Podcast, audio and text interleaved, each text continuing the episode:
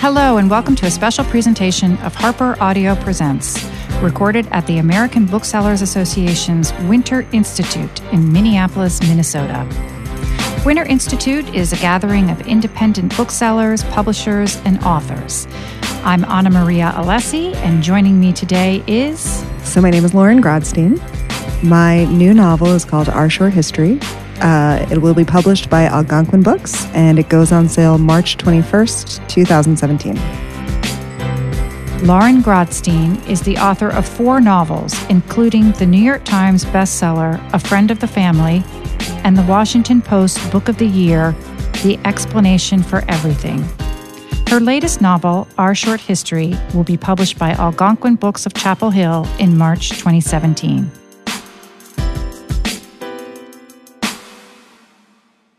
It's the story of a woman.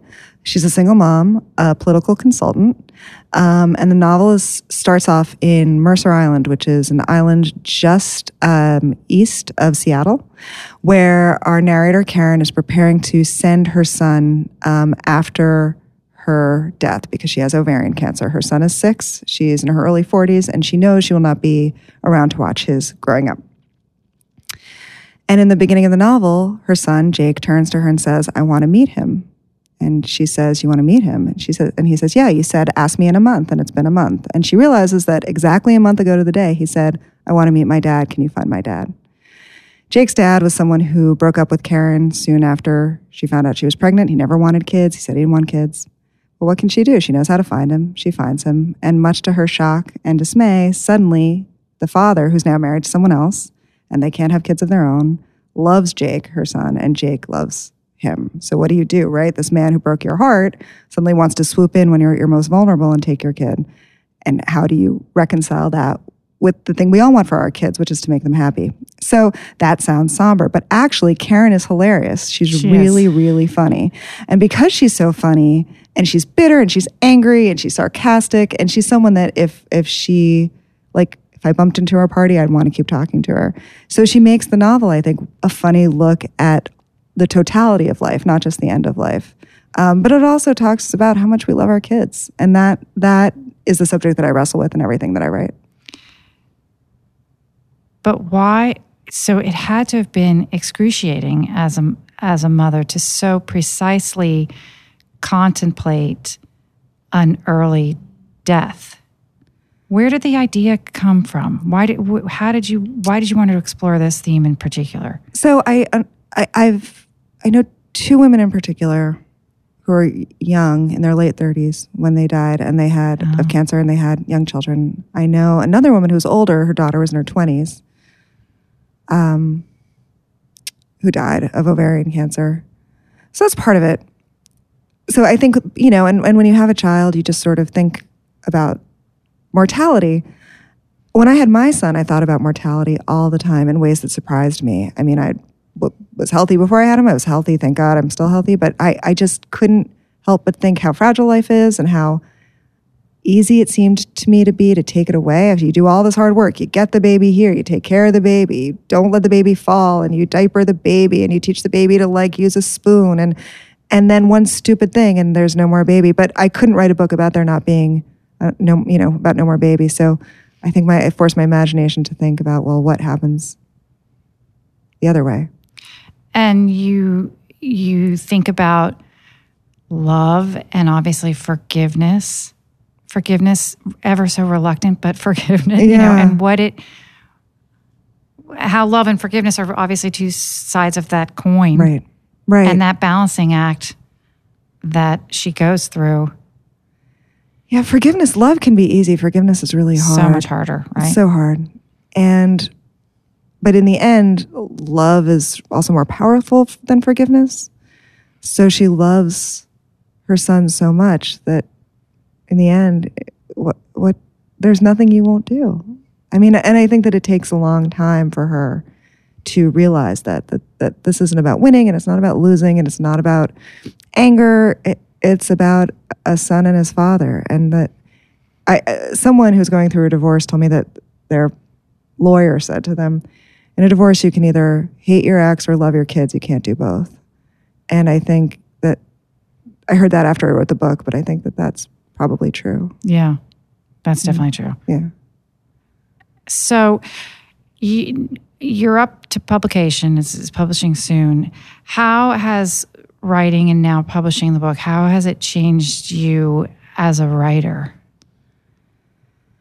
So, this is the first novel I've written. So, this is my uh, fourth novel. It's the first novel that I've written from the point of view of a woman. Mm-hmm.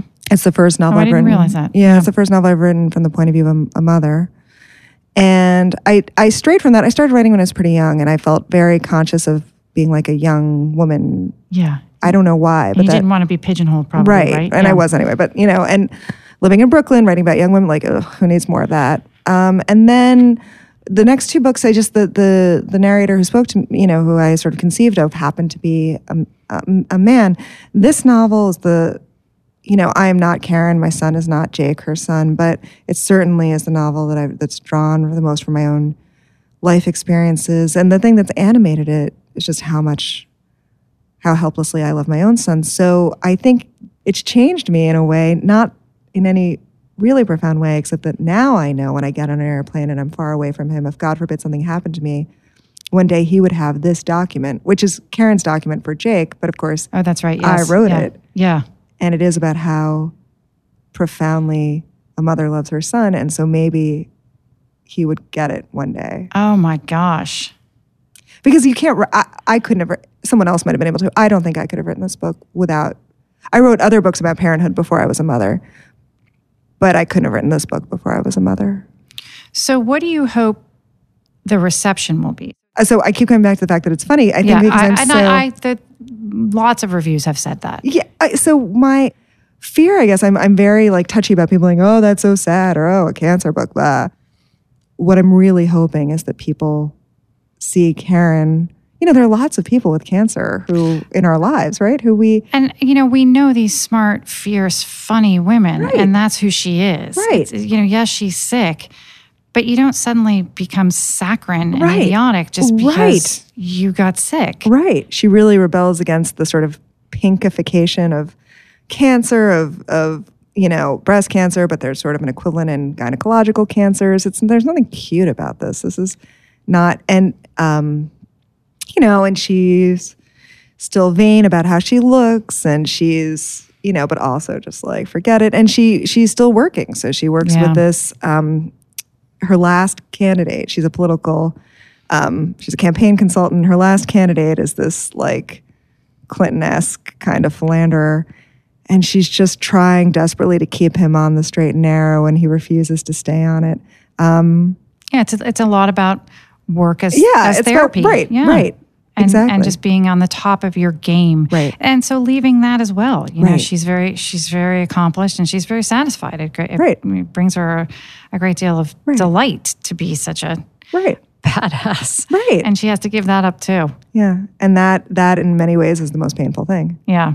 you know so yeah so i hope that people look at this book as that as you know as it is what i think it is which is a story of a a, a three-dimensional woman not just a woman with cancer Exactly. Yeah, yeah, yeah. So I'm going to ask you some general questions, Sure. sort of about your work um, as a writer. What natural gift would you most like to possess as a writer? oh as a writer i thought you were just like period No, you can do both if you want. You want to be able to fly and no uh, i wish i had the most i wish i had a an incredible singing voice i wish that i could sing really really well else- so that Oh, Ann Patchett said. Uh, I think it was play the piano, but it was the same thing. She was like, "Oh, I don't want to answer the writing thing. I want to just say what I want." And she was like, "I want to be a better musician." Yeah. I wish I could. So I can sing fine. I have a, I have a, you know how like, if I was a terrible singer, I wouldn't even worry about it, but I'm a fine singer. I'm like a very okay singer. So that is frustrating because I want to be like a really You great singer. So like- like, I want to just like kill it at karaoke, which will never happen.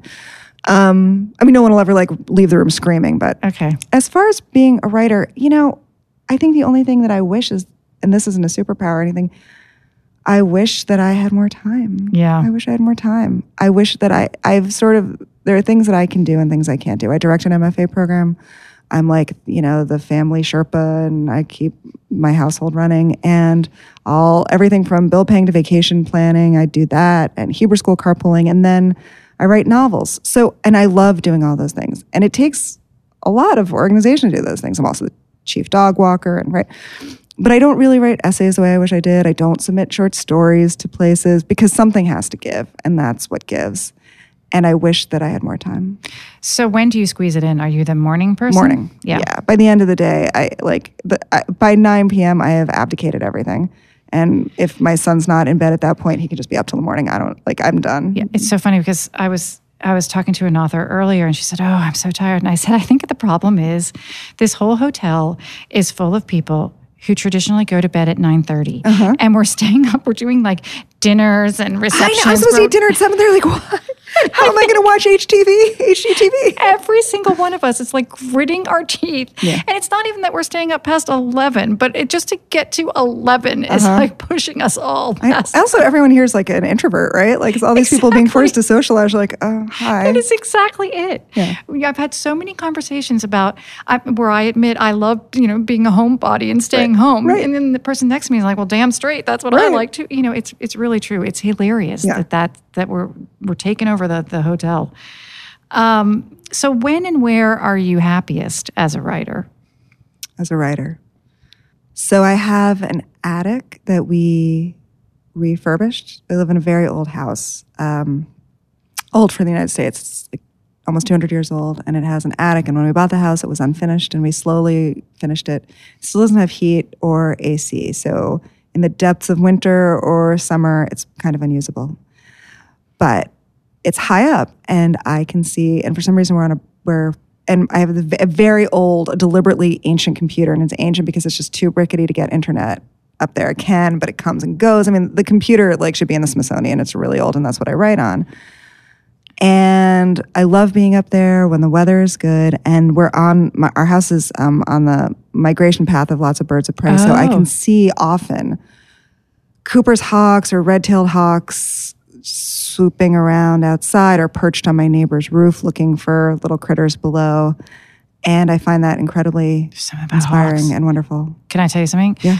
We got here around two on Friday, and the first thing that I did was I walked across Loring Park to go over to the Walker. To have, Yeah, I love the walker. The, last, the walker's amazing. Yeah, We saw a bald eagle. Right. A bald eagle picked up a squirrel and went right over our heads, and then sat in a tree and just chomped and just like sucked back. So grisly and disgusting and amazing, right? And it's amazing. But I don't, you know, I've seen a bald eagle a couple of summers ago up in, in Northampton, but I haven't seen a bald eagle in a really long time. And that was really exciting to me. I feel the same way. I love hawks. I think they're so cool. they're so cool. They're so cool. They're so powerful. They're so cool. And you look at them, yeah, from your spot. Yeah, That's really good. yeah. What um, what faults do you think that you most indulge in as a writer?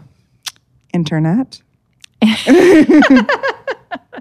But you don't give it up there, so you Um, right know. but i then i don't i mean i've had to really booby trap myself because i'm just i'm just you know i read recently an article i think it was in the times that i'm gen x that gen x people are worse in terms of addiction phone addiction Oh, really? and everything than even millennials that we're just terrible at it because it's still sort of new and cool for us um, it's hard for me yeah, to avoid. Um, and it's also hard. And then the, the bigger thing, so that's one, so the internet, but that's pretty standard, I think, for a lot of people.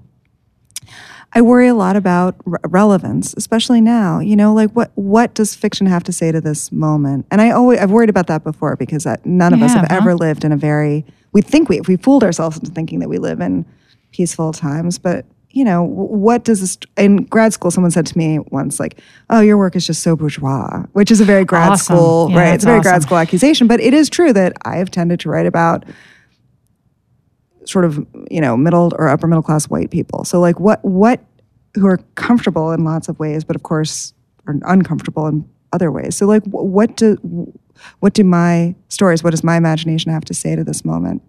I can't tell you. I don't know. I think readers might be able to tell you but i worry about that. Like is is this the best thing i can do with my blessings and my time is to make stuff up So, as the director of an MFA program, are you having that conversation with your students, and what are what are they saying? So I we talk, of course, a lot. I mean, my students are politically engaged and active, and and they have yet to develop a body of work. And so Yeah. for them, in a way, there's more.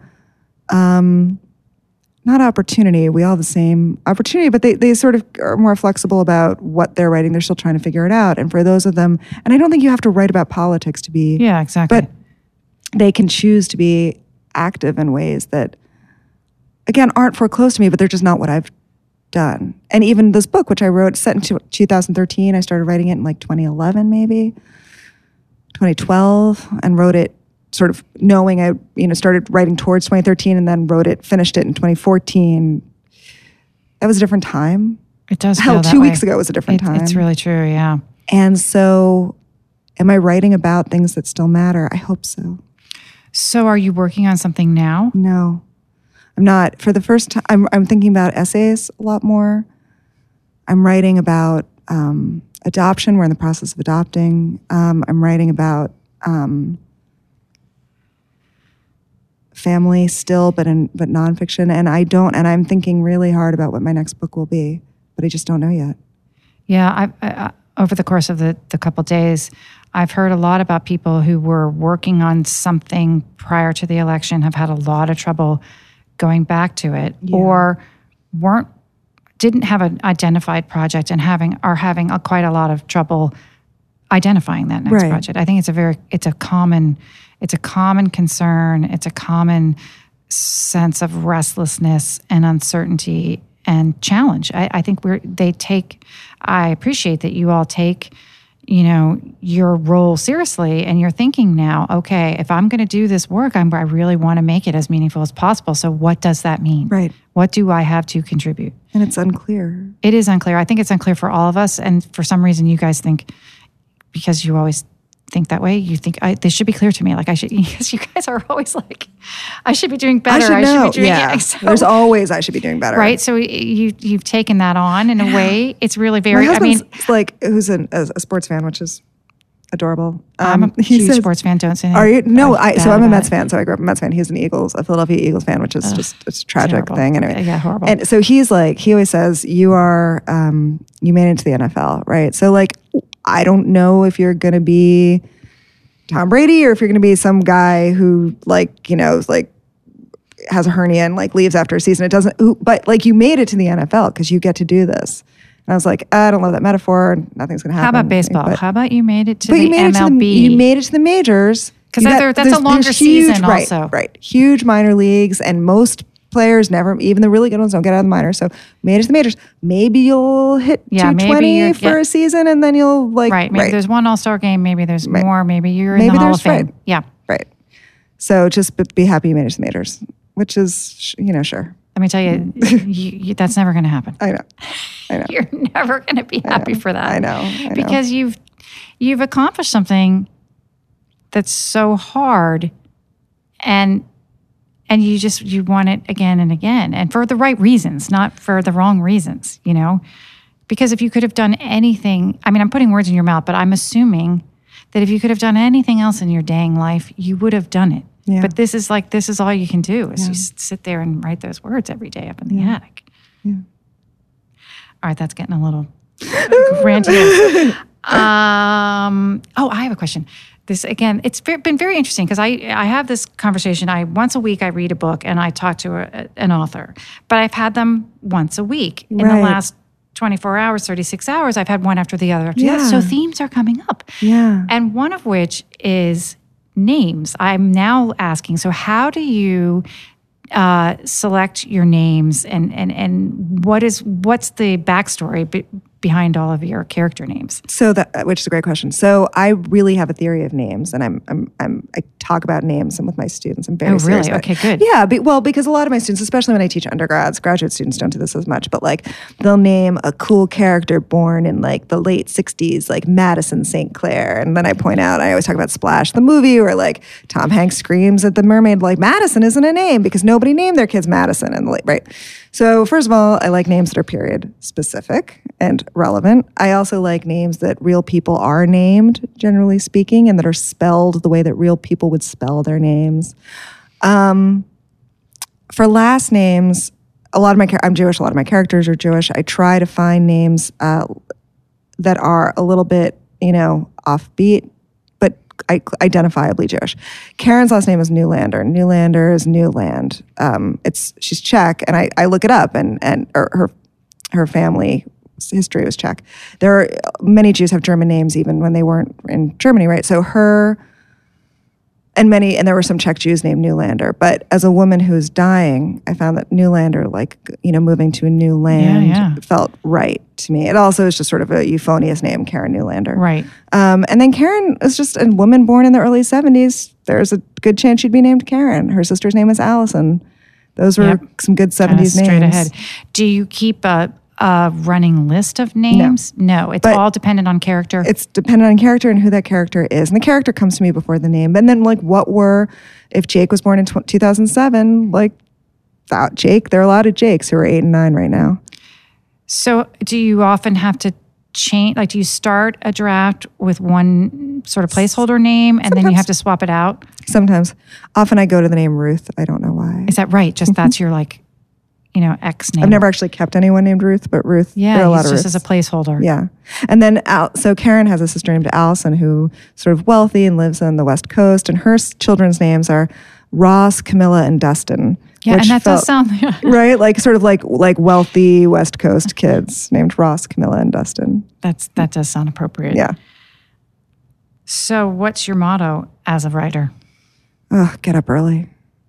Just get up early. Get up early. I tell this to my students, they all just like want to barf, but get up early because the day is going to take over your day really soon, and you're going to get emails, and your kid's going to barf at school, and the, whatever, and the dog has to go, like all that stuff. So even if it's terrible, I work from 5 a.m. to 7 a.m. basically when I'm right in the middle of a novel. I work after that too if I can, but it's not always a given that I can.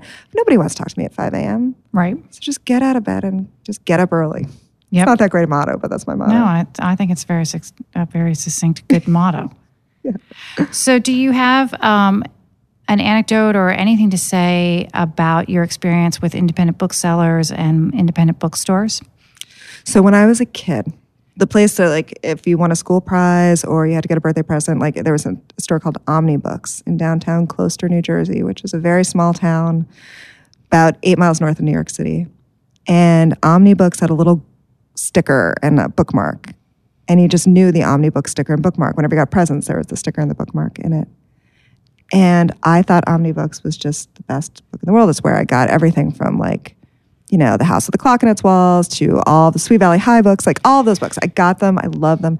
And then it went out of business. And I couldn't believe it. I couldn't, how could a bookstore go That out of business? So awesome. Yeah.